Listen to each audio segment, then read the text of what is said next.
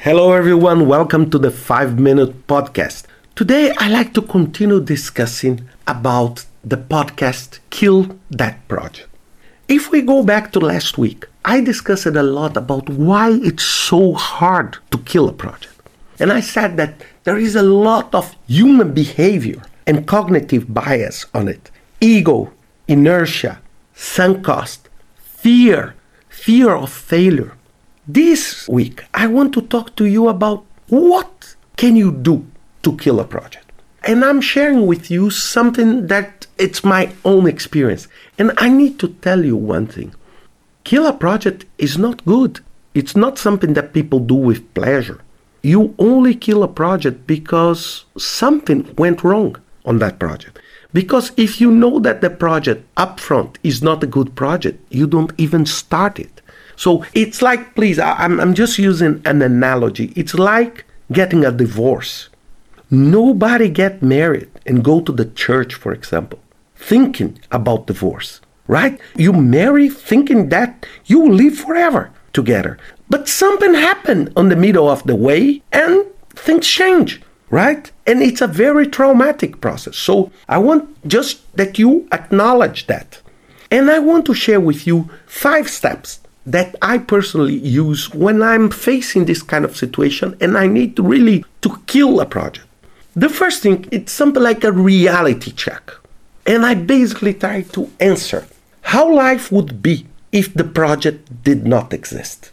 So if we just stopped doing that, so what will happen? What will be the drama? I will lose clients. I will lose an opportunity to grow to a market. I will lose diversity. What will be the pain of not having that project.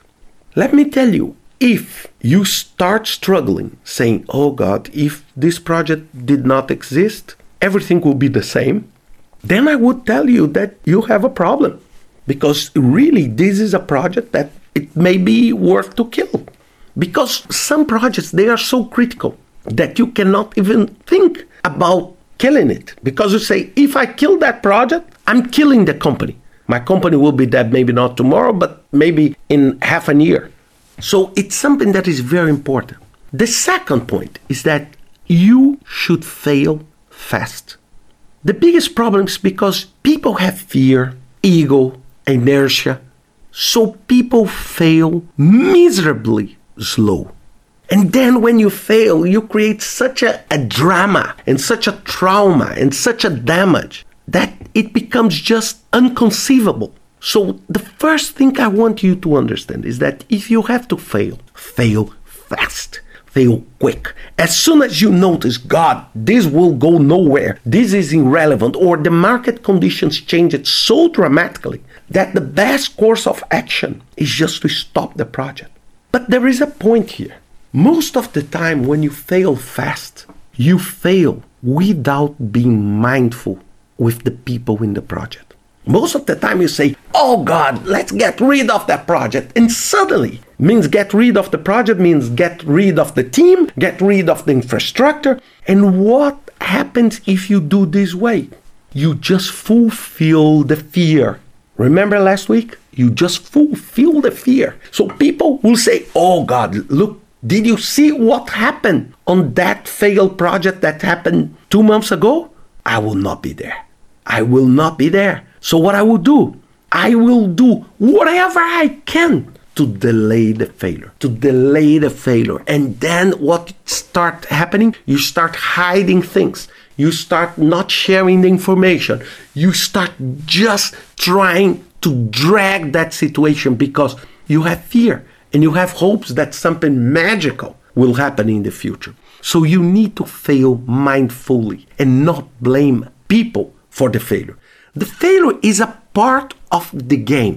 Of course, it's not the desirable part of the game, but it's a part of the game. So you need to fail mindfully. And please, I'm using this and I'm starting to think a lot about that because I saw a TED talk about failing mindfully because there are people involved. For example, if you stop a project, you're talking maybe uh, you will impact directly 10 people, 100 people, 1,000 people.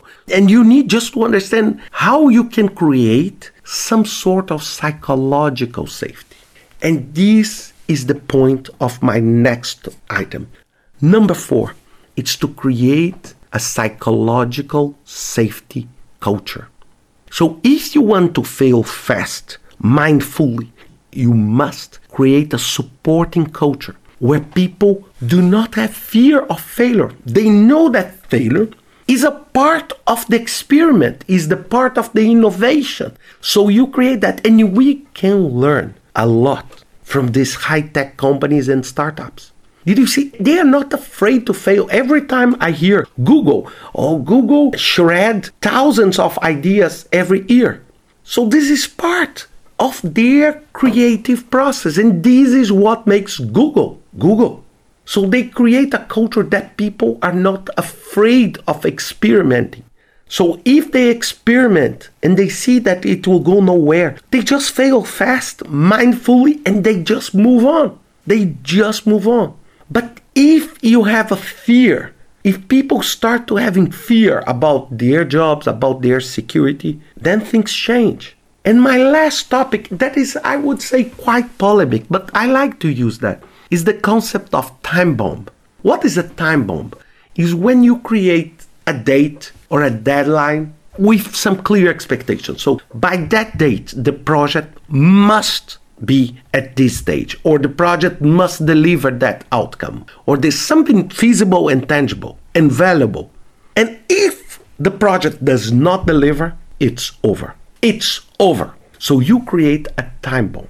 But look, time bomb only works with a supporting culture. Because let me tell you, if you create a time bomb in an environment of fear, ego, inertia, do you know what will happen?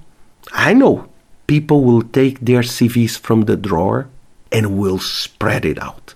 They will look for a new job like crazy. And they want to leave fast before the bomb explodes. Look, it's a natural. And look, it's not Ricardo that create this rule. This is natural survival. This is Mother Nature created that. So it's our instinct of self-preservation. So you say, look, this bomb will explode. I know that I'm not able to deliver that. What I do? I just find something else. So this is why Gallup last year put that 85% of employees are disengaged or actively disengaged. This is really scared. And this is the concept of the time bomb. So if you check that the project will not have any impact if you shut it down, if you keep the fail fast and fail mindfully, if you create a supporting culture and implement this mechanism like this time bomb, you can kill a project without creating a human damage. So you create an habit of being quite strong with the project but quite soft with people. And then I want just to finish using the words of William Ury, one of the experts in negotiations. He always say, be tough with the problem and be kind with people. So what I'm telling you here, it's if you want to kill a problem, be tough with the project but be soft with the people. Most of the time, we are tough with the project and tough with the people. And then we have all the undesired side effects of failure. Think about that and see you next week with another five minute podcast.